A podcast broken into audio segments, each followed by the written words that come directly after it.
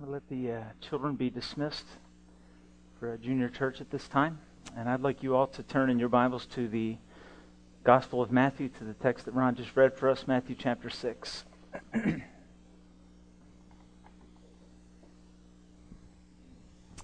Matthew chapter 6 is a uh, fascinating text.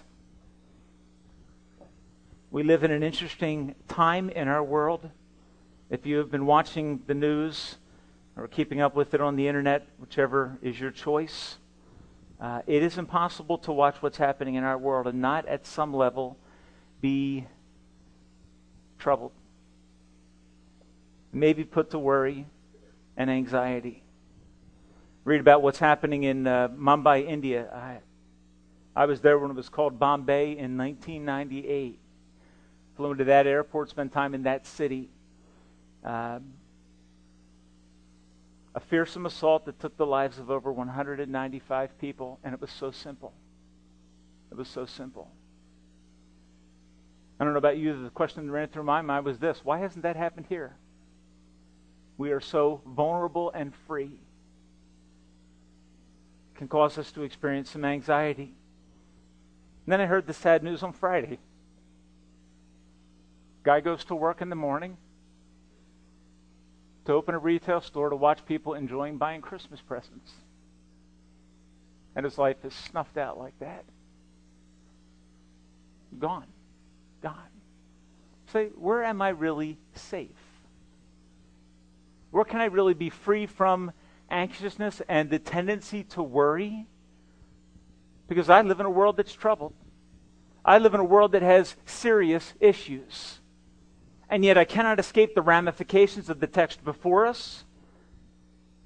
Verse 25, therefore I tell you, do not worry.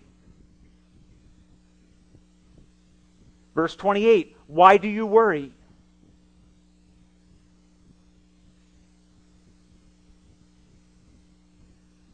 Verse 31, so do not worry. This morning, I want to unpack this text for you in light of the times in which we live. I want to encourage an overcoming of anxiety by being brave in the God that we have been called to love and serve, our Redeemer. Because I live in an unpredictable world where just about anything can happen at just about any time. We are not as safe as we were. In terms of the economic crisis, we are not as safe. Your money is not safe. That which you're counting on to provide stability down the road in your life is not any longer safe. The first question I want to answer to help us to cultivate a bravery that overcomes anxiety for the glory of God is this. I want to answer the question what is this thing called worry? It is evidently the theme of the text before us uh, I went through with my uh, pen and circled the word worry as it occurs in this passage of Scripture. I think I am accounting for about six or seven times, depending on the translation that you have. And the word worry is implied probably an equal number of times in the various verbs that are in the text. So, approximately 14 times, the Savior refers to worry and commands us to not do it. Well, if I'm going to not do it. I need to understand what it is that I'm prone to do that the Savior is seeking to protect me from. What is worry? One writer puts it this way it is to be anxious and troubled in, in heart, in this context, in a way that leads me to doubt that God is fundamentally and essentially good.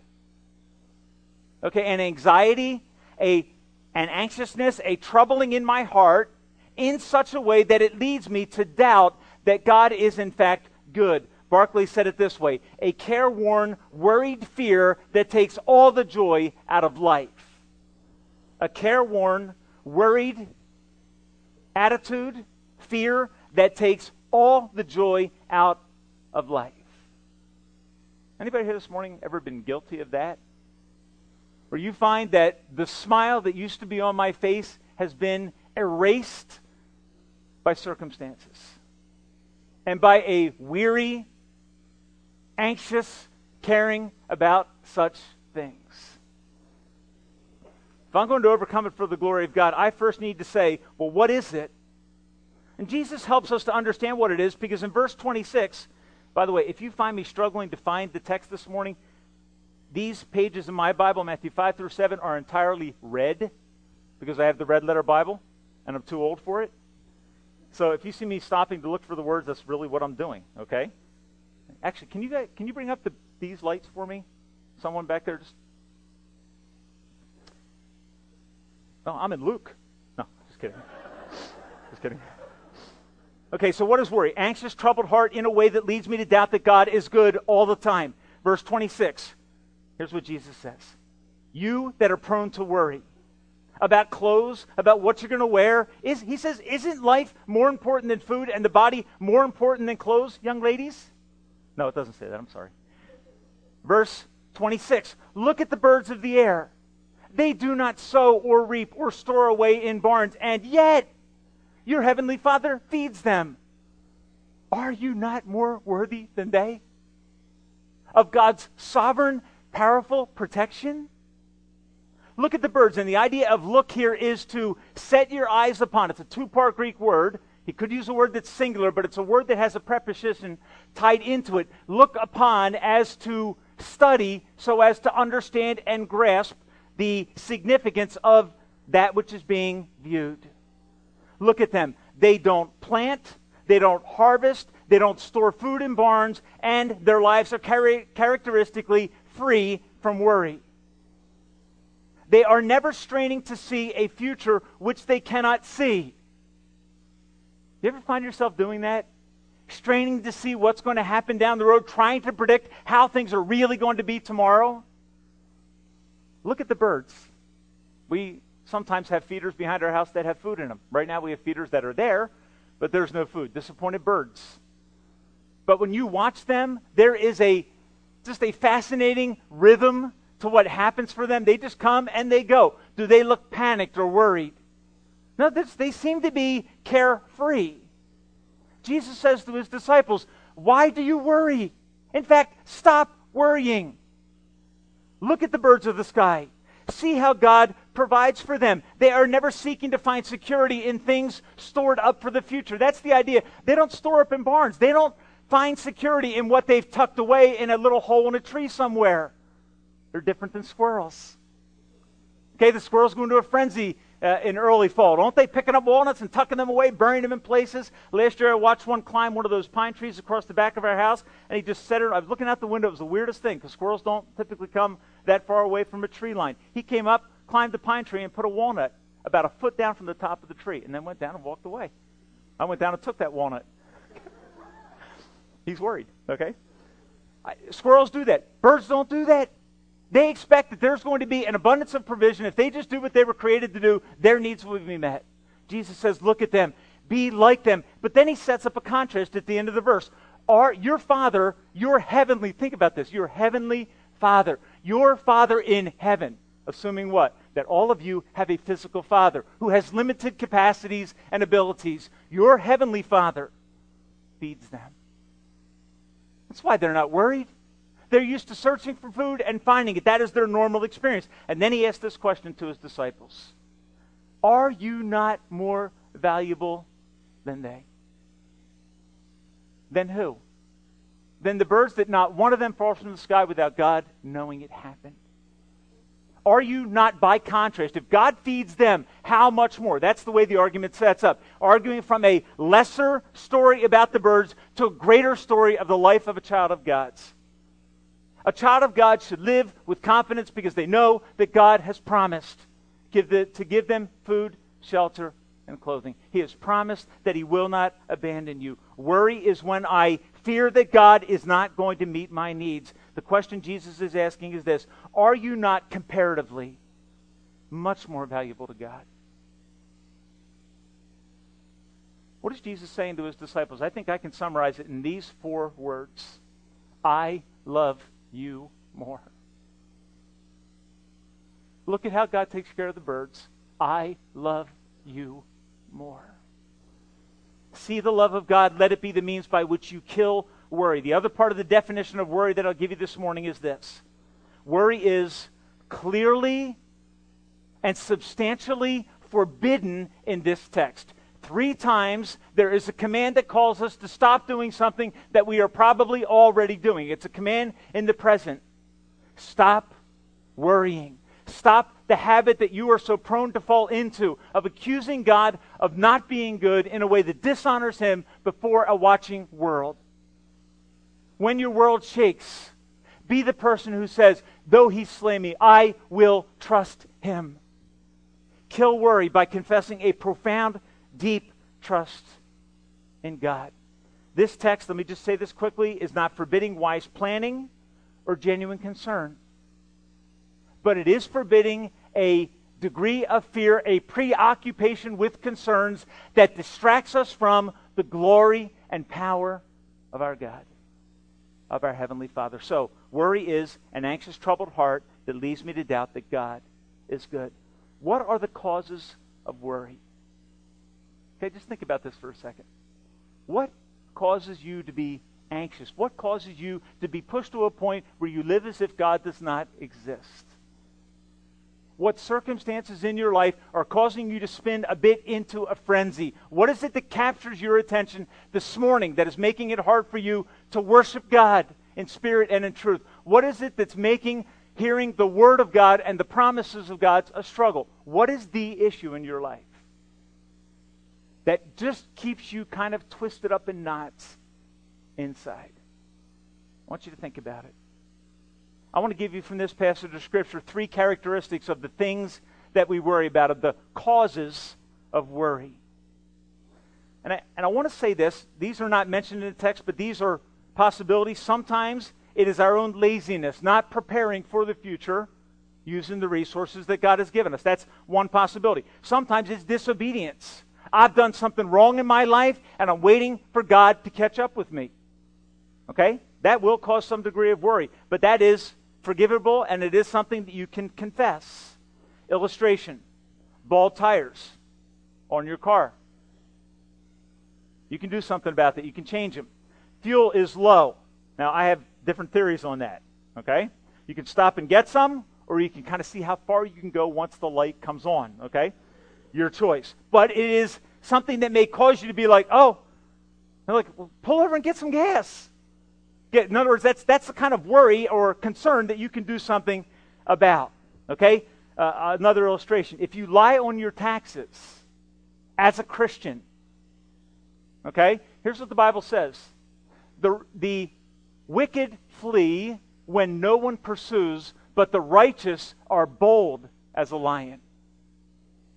You want to experience God honoring trust and boldness in your life, a freedom from anxiety and worry, live right before God. Do what you can do because there are things that are going to seek to steal your joy and bring you to a place of anxiety and twistedness inside. What are the things that cause us to worry and belittle God by communicating a fear of his concern for you? What are they? Number one, there this, verse 27. Listen to what this says. Which of you, by worrying, can add a single hour to his life? No hands. No hands. How many of you can shorten your life by worry? Okay, the studies prove that if you are caught up with anxiety, twisted up inside to the point where you feel it in your heart, you're doing physical damage to your life. What are the things that cause us to worry? One of them is this things I cannot change things I simply cannot change. That's why Jesus says, Why do you worry about the length of your life? You can't extend it anyhow. I'm in charge of that. Trust me with your life. Worry is, in this context, unproductive. It is a waste of time. Young people, trust me on this. I, from experience, speak. It doesn't change your grades. Studying does. Worry doesn't change them. You can sit there and say, I'm so concerned about this test that I have on Monday after Thanksgiving break when I've been spending all this time with my friends and I'm so worried about it. Well, how do you get rid of the worry? Change what you can change, but trust God with the things that you cannot control. Trust God. Another thing in verse 34 that causes us anxiety. Therefore, do not worry about tomorrow. Tomorrow will worry about itself. Each day has enough. And the word here is fascinating. The word really could be translated evil. It's kakos. It's a word that takes on kind of a strong negative. Each day has enough negatives of its own. Don't borrow from tomorrow. Because if you do, you will destroy your joy today. Why? Because that kind of a worry is characterized by seeking to control things that you cannot control. You can't control people. You can't control your health. You can't control certain circumstances in your life. You can't see into the future. God can. God can. He sees tomorrow. Why? He is outside of time. He speaks about the future as if it is a done deal. I can't. And when I focus too much on tomorrow, you know what? I can come up with the most horrific sets of circumstances and get into knots over things that I absolutely have zero control over. And I, this, this last one is not here in the text, but this is one that I don't know if you're like me, but you ever find yourself worrying over things that will never happen? And you love being wrong? Worrying over things that, you know what, that never happened. That had my attention, that had me all twisted up in knots, and it simply never happened. It's embarrassing how often we are wrong about such things. And God's just saying, why don't you simply trust me? Why don't you trust me? Let tomorrow in my capable hands. And then there is this odd question in the middle of the text. Perhaps the young ladies can relate to this question better than the young men. By observation, I assume that they do. Verse 28 says this And why do you worry about clothes? Love that question. Why do you worry about clothes? Here's what fascinates me about the question How many of you seriously are worried about whether when you wake up tomorrow, am I going to have clothes to wear? My girls are smiling. I have no. Why are you guys laughing? I know why they're laughing. How many of you have ever woke up and thought, you know what? Will I have clothes tomorrow? In this context, what are clothes? What are they? In the ancient world where you didn't have Walmart down the road, where you didn't have Kohl's selling things for two denarii, what, what are clothes? You know what clothes are? Clothes are essential for survival in frigid nights. Clothes in that culture kept you alive. Without them, you would die. That's the ancient world. That's the setting in which Jesus brings up this fascinating question. It's an odd question because when I look in my closet, I'm choosing between the things that are there to decide what I'm going to wear. That's my concern. This is not a question being asked by a young lady getting ready to go to the prom or to the football game on Friday night. Why are you worried about clothes? That's not who this question is addressed to. It's addressed to people that are saying, Will I have shelter? Things that are essential to life. In our culture, clothes are essential to identity, how people view me. And we get so twisted up. And Jesus is saying to them, why do you worry about the necessities of life? I've made a promise to you, and that is that I will meet your needs. The question for them was can I afford the cover that is essential to survival? Which then leads me to the next question that I want to ask this morning.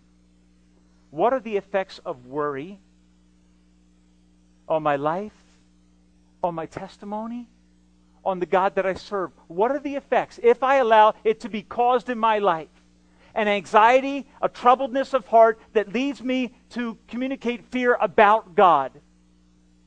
Does it matter? That's the question. Jesus says, stop it three times. My question this morning is Does it matter if I allow and tolerate God belittling anxiety in my life? Does it matter?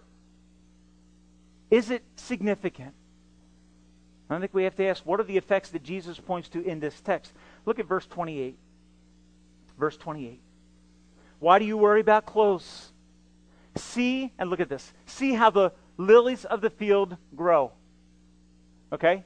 And one writer put it this way. He said, How many uh, lilies of the, of the field? Did I say see? I thought I said lilies of the sea. Did I say that? Okay. Lilies of the field. Okay? See how the lilies of the field grow. One writer made this observation. He said, How many of the lilies that are out there ever are seen by the human eye? That's a fascinating question. He said, Look, look at this, this innumerable host of flowers. And why does he point to flowers? Well, one, it might be a reminder to husbands that your wives would like flowers. So see how the lilies of the field grow. Go get some for your wife. Or he could be saying this. Look at the next part of the verse. They do not labor or spin. They're affixed to a shaft that provides stability. They don't work at what they are. They are made what they are by God's design. Let's let that settle in. They are what they are by God's design. They make no contribution to their beauty. And yet they are stunning. People go around with cameras and take pictures of them. Look at this flower. Yeah, well, who do you give glory to for that flower? For the way it's arrayed? And why does Jesus go to this question? Why does he tell them, look at the lilies of the field, set your mind on and study botany, and you'll learn about God? Verse 29 Yet I tell you that Solomon, now, if you're not really familiar with the Word of God, you're going to have a question here. What's this thing about Solomon? Solomon was a king chosen by God with the best intellects, with the greatest resources, with the greatest mind to rule a kingdom so that when other ancient kings came to see the wealth and intelligence and productivity of Solomon's kingdom, they were astonished. The queen of Sheba leaves saying, I never thought I would see something that glorious. You know what Jesus says? Solomon, arrayed in his robe, sitting on his throne with the lions on each side, does not compare to what? A flower. Now, if I'm Solomon, I am like frosted when I hear that. All the pomp, all the, you know, the robes, everything just set up to make the king look glorious and powerful and impenetrable. Can't be defeated. And Jesus says, see that flower? Solomon can't hold a candle to that flower. Why is he saying that? What is the lesson he wants to communicate to you about the danger of worry? Here's the way the message puts it it says, Walk out into the fields and look at the wildflowers. They never primp or shop. But have you ever seen such color and design quite like that now? Okay, now here, here's the transition. Have you ever seen anyone that looked as beautiful as an orchid? Now, I don't know if that would be complimentary to my wife if I said, You look like an orchid today. I don't know if that would work. I won't try that. I promise, girls, I promise I won't try that. Have you ever seen such color and design quite like that? Now, if God gives such attention, here's the key. If God gives such ornate, detailed, creative attention to flowers that are all around the world, most of them never observed. That's the part of this text that astonishes me. Look at one. If God gives such attention to wildflowers, and then this is what he says most of which are never seen, don't you think that he will attend to you? And folks, answer that question. Jesus is saying to you if God gives such amazing attention to flowers, that he creates them so glorious, how do you think he feels about you? That he purchased with the shed blood of his son. How does he feel about you? That thought should just drive anxiety out of our hearts. When we worry, here's what it does it kills God exalting contentment and joy in my life. When I worry about whether my needs are going to be met in my life, I am I'm entertaining a, a mindset that is destroying the glory of God, who has promised that, look, I love flowers and I have given them great glory, but I love you more. And that's the theme that just emerges in this text. If a lack of contentment belittles the glory of God, then trust in Him must certainly be the greatest means by which His children can honor and glorify Him. I love how it says it in verse 30. Notice what this is. If that is how God clothes the grass of the field. Now, you may read that and say, okay, that's poetic. No, I think it's more than poetic. I think it's talking about the active work of God in creating every flower on this planet. I think it's the work of God intricately controlling the created system that He made. And this text, Jesus says that He, that flower you're looking at on your table, He clothed that. In His infinite, inexhaustible sovereignty, He covered even the flower. And here's what Jesus says every time you look at a flower, so ornately and intricately designed, remember that God loves you more. And by the way, Bill Gates doesn't hold a candle. Warren Buffett, with all his power and money, doesn't hold a candle. President Bush and President elect Obama don't hold a candle to that flower. But you, in contrast, as God's child, you have his full attention. When you're crying and no one sees it, that's why the psalmist says to God, He says, God, put my tears in your bottle. Count my sorrow. See it. I trust you. Let that truth, every time you look at a flower, to say, God, show me your glory. You grew that flower. You designed that flower. You clothed it with intricate beauty. And you love me so much more. So, the danger of worry, it kills God exalting contentment and joy. And look, folks, I'm going to tell you something. Worry is prevalent, but worry is not fun. It's not fun. It's not fun to have your life disoriented because you're concerned about things that you can't control, that you can't change, and that will never happen. It's not fun. And worse than losing your happiness is you steal glory from God. And may God just allow us to see how God belittling such anxiety that captures our hearts that is so easy in response to the times in which we live. It is so natural, isn't it? It's easy just to worry about things, to be God less in our perspective. Verses 31 and 32. Just watch how Jesus takes this home now. He says, So do not worry. And, and right before that, what does he say? O ye of little faith, of insignificant, puny, hard to find faith. That's the issue here. Trust that yields contentment honors God. Trust that, or, or, or uh, worry that builds a lack of contentment dishonors him. So he says, So do not worry. I would love to know the tone of that statement. I would love to hear the voice inflection of the Savior as he, God in flesh, says to his disciples, I did that flower, and that one there, and that one there, and that one there, all of them, I did all of them. So don't worry. Just like a mom, dad saying to a child that has those night frights that are unjustifiable yet real, don't worry. I know you're afraid, but don't worry. I'm right here. Don't worry, saying, What are we going to eat? What are we going to drink? What are we going to wear? Okay, do you get the staccato? What are we going to drink? What are we going to wear? What are they going to think when they see me?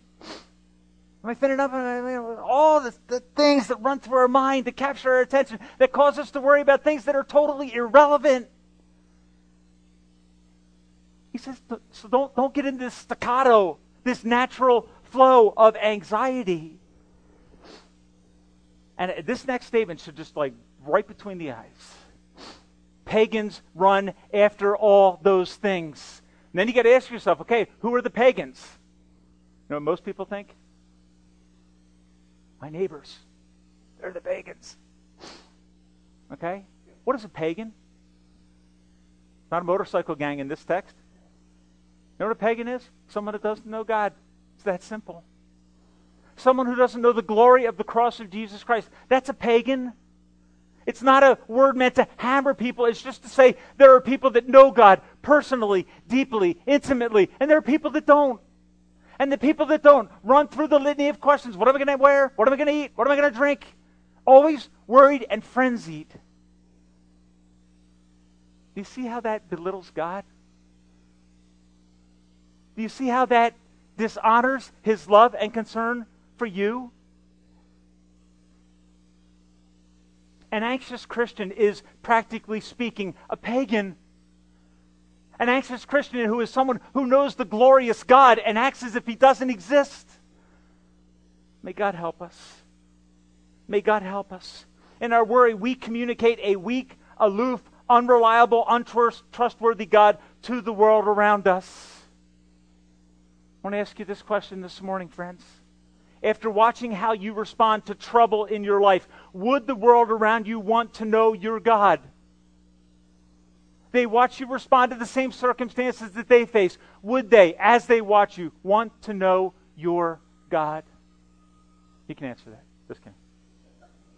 Turn that thing off. Who is that? I have no idea who it is. Okay. What is what does worry do? What is it its effect? It does this. In this text, we look like pagans, and when we do that, it silences or kills witness. And when you trust God, it always enhances your witness for God. When people see you going through the same stuff that they go through and your life isn't thrown into a total tailspin, they're looking at your God. They're wondering what is the difference between their life and my life. And the difference fundamentally should be that I know God personally. He clothes me, He meets my needs, He's promised to care for and take care of me. The last thing that worry does, the effect is it kills brave obedience while trust inspires brave obedience. Jesus says to his disciples, O ye of little faith. And the lack of faith and trust in the provision of God is what then leads to anxiety and worry in the heart. Folks, if you say, Pastor Tim, I'm wrestling with worry, then what you need to do is cultivate faith and trust in God. You need to get in the Word of God and start doing what I did a couple months ago. Start memorizing some promises. Psalm 115.3 is the promise that I've been hanging on to. Our God is in the heavens, and He does what pleases Him. You know what that causes me to do? Causes me to relax. Psalm 46:10 in the message. It says, "Step out of the traffic and know that I am God, above politics, above everything." He's above it all. He controls it all. All the things that I am prone to worry about.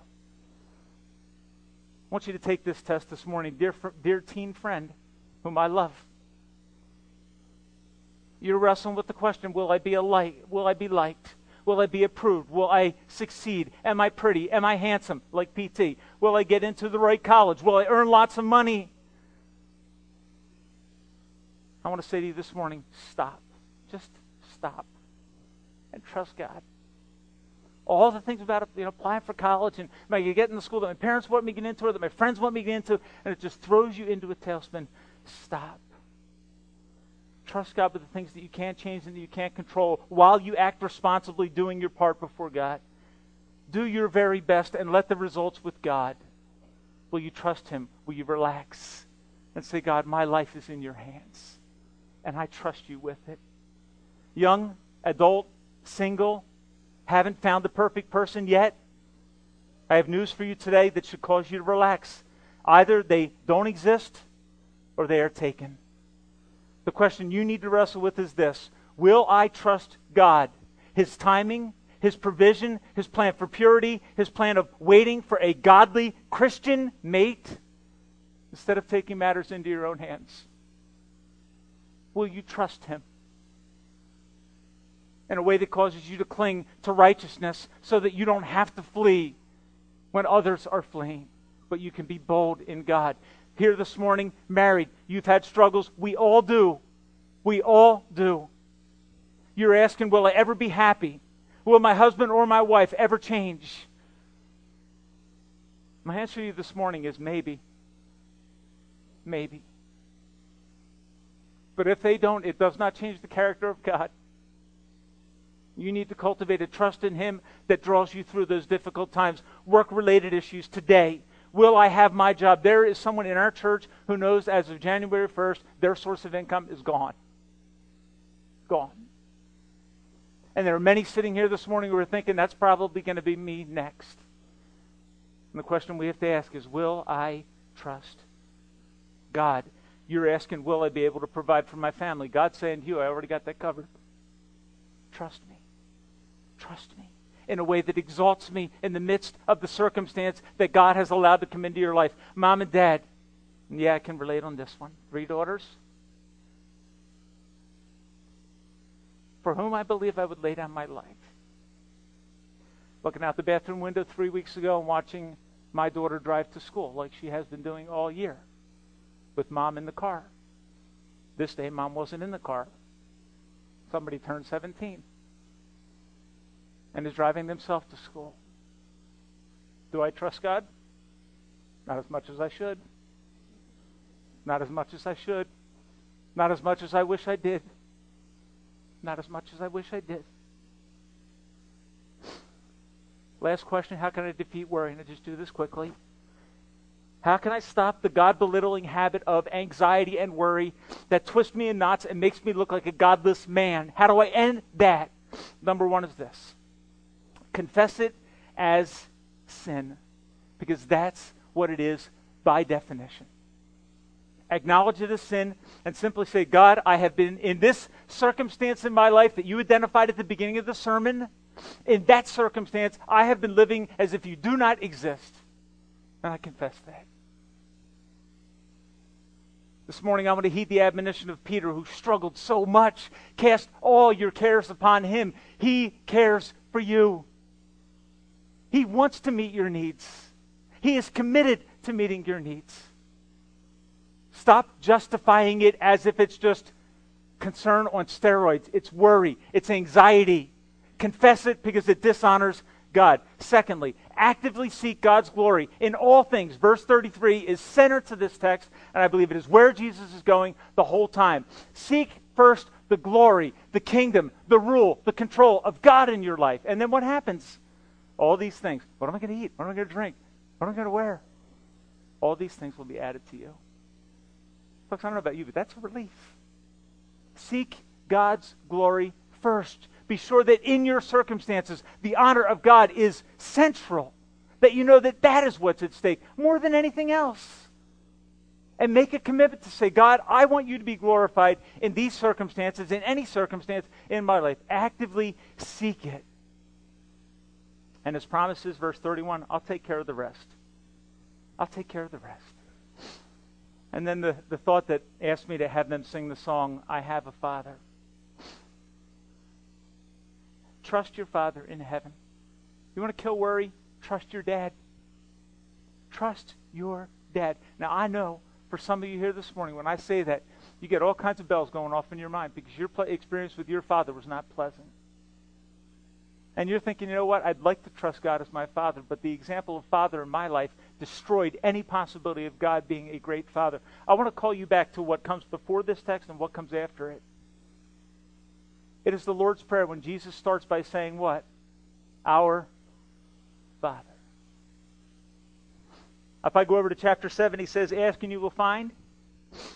Knock and the door will be opened. Come down to verse 11. If you then, though you are evil, know how to give good gifts to your children, how much more? Here's the contrast. How much more will your Father in heaven give good gifts to those who ask him? To who? To his children. You may act like a pagan. You may be practically an atheist, but you're not. You're a child of God if you've trusted him. Stop acting like a pagan. Act like an individual that knows God in his glory, in his power, in his capacity to meet needs and to satisfy. And you will find that worry begins to fade away. Just rehearse the promises of God. Trust your Father in heaven. When I was about 13 years old, I worked on a dairy farm. And if you've heard the story before, uh, act like you never heard it, okay? Uh, I worked with a young guy named Jay Koffel. He was uh, he's kind of built like Brennan, strong guy. Uh, he picked me up on his motorcycle at 4:15 in the morning to go milk cows, and then we do whatever we do throughout the day at the uh, at the farm. Uh, I liked this guy. He liked me as a young person. He was a pagan. I heard I learned vocabulary from him that I never heard. Grew up in a Christian school. Worked with my dad. When I was 13 to 15, I worked outside of my dad's care. And uh, I learned things that are unfortunate. but this guy loved me. He was like a big brother, a strong guy on the farm. Uh, one day, he and I were painting a, a, a two and a half story uh, farmhouse that had a an eight foot shed out the bottom of it on the side. It was a tin roof, and we were painting the tin roof. Well, think about this: if you're working from the left side to the right side and you're painting, and all of a sudden you're looking down, and you're saying, "Well, it's about 25 feet right there." Like, Jay, how do we paint this last section? Because Merle, the farmer, is not going to be happy if we don't finish the job. And Jay says, I got a plan. He says, uh, you get on the ladder, and he's standing down on the eight foot roof, and I'm getting ready to go up on the roof above him. You get on the ladder, and I'll pick it up, and I'll push it up the roof, and then you climb to the top end of the ladder. And keep in mind, fear causes me to totally, or height causes me to totally freeze. Like I, I'm scary at heights. Okay, so I climb all the way to the peak of the roof. And I hear Jay uncharacteristically saying, I can't hold it. Didn't have time for a conversation then that we did have later. I looked down this way, it was 25 feet. The next thing I know is I'm standing beside him from the peak of the roof, and I'm not like great athletic kind of person. I went from the peak of the roof down a 15 foot span of roof, dropped eight feet, and landed on a sloped roof beside him. I wasn't laying flat either. I was standing up. He looked at me and I looked at him. I said, What now? Right? I was like, two times in my life I've had God do that. Where I was okay, I don't have an explanation for what just happened.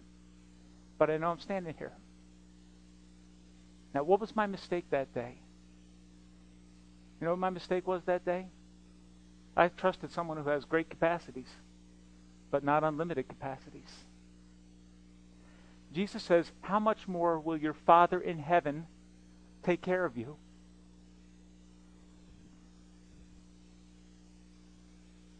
Jay said to me, Tim, I can't hold it. I am not strong enough. Here's a thought that ran through my mind yesterday God never has to say that. God has never overcommitted. He's never made a promise he can't keep. He says, I will never leave you nor forsake you. He says, though father and mother forsake you, I will never, meaning I am not even capable of doing that. Folks, do you understand how stupid worry is? That painful anxiety in the heart that belittles and destroys the glory of God, that steals your happiness and makes you no fun to be around? How many of you say, you know what, my ministry is to people that worry? I like being with people who wrestle with anxiety. I know when I'm when I'm wrestling with worry, I'm not fun to be around. I don't like being around myself. You know what? You know what most people do when they get caught up in this. And you may take this test. If you find yourself sleeping in instead of getting up and facing life and facing yourself, you're probably wrestling with a really serious battle with anxiety and worry that belittles God. And what you need to do laying in bed is say to yourself, I have a father. And I may not like myself today, but he loves me. He is committed to meeting my needs today. So I'm going to get up and face down my fears in a way that exalts the glory of God. I'm not going to lay in bed and be a pagan. All you people that are night owls that sleep in in the morning, you're pagans, okay? Just kidding. I'm just suspicious of that, okay? Revelation 19:11. I want you to think about this. The Bible says that when Jesus comes, written on his thigh is this name. He is called faithful and true. He is called faithful and true. Because he is faithful, he should destroy worry in my life. He should drive out the anxiety in my heart that belittles God. One of the things I, I, I, I meditated on yesterday was this. I, my friend, Jay, did not want to let me down. He didn't want to fail me. He liked me. But that didn't make him capable. God loves you more, more. And he is incapable. Think about this. He is incapable of failing you. Say to my girls, I'll be there. I'll take care of you. I'll do whatever you need. I'm there. That's not true. I hate to say it, but that's not true. All I can say is this I will do everything I can. That's all I have. It's limited. God says to you, I will do everything that you need me to do for you, and He can. He's never overcommitted. He's never balked on a commitment, never failed on a promise. His capacities are unlimited. This morning, friend, can you say the Creator who makes the lilies of the field, is my heavenly Father. It is easy to say the Lord's Prayer out loud, but can you say it personally? Can you say, My Father who's in heaven? Can you say Psalm 23, the psalm that is quoted to build courage in our hearts? Can you say, The Lord is my shepherd? Can you say that is a personal reality? This morning, your biggest fear may be this you're a sinner, and you know it. The depths of it are only known by you, and you're wondering if God loves you. My response to your anxiety about your future, that that anxiety is a result of your rebellion against God, my answer to you is this that rebellion was placed on the Son of God by the one who wants to be your Father. He died on the cross to pay the price for your sin. Christian, if you're here this morning, somebody says, How do you know God loves you? It is the cross of Christ, is it not? We know love by this Jesus Christ laid down his life to purchase us. If you this morning don't know him personally, I beg of you, I beg of you to kill worry and anxiety in your life over your sin by finding it completely eliminated and forgiven by the grace of God. If then he died for you, can't you trust him to care for you? If he died for you and rose from the dead to demonstrate his power, can't you trust him to care for you? An old song came to mind yesterday. It says, I don't know about tomorrow.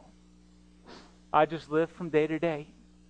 I don't borrow from its sunshine, for its skies may turn to gray. I don't worry or the future, for I know what Jesus said. And today I'll walk beside him, for he knows what is ahead. Every step is getting brighter as the golden stairs I climb. Every burden's getting lighter Every cloud is silver lined. There the sun is always shining. There no fear will dim the eye. At the ending of the rainbow, where the mountains touch the sky. I don't know about tomorrow. It may bring me poverty, but the one who feeds the sparrow is the one who stands by me. And the path that is my portion may be through the flame or flood, but his presence goes before me. And I'm covered with his blood. Many things about tomorrow I don't seem to understand, but I know who holds tomorrow, and I know who holds my hand. Father, this morning, we can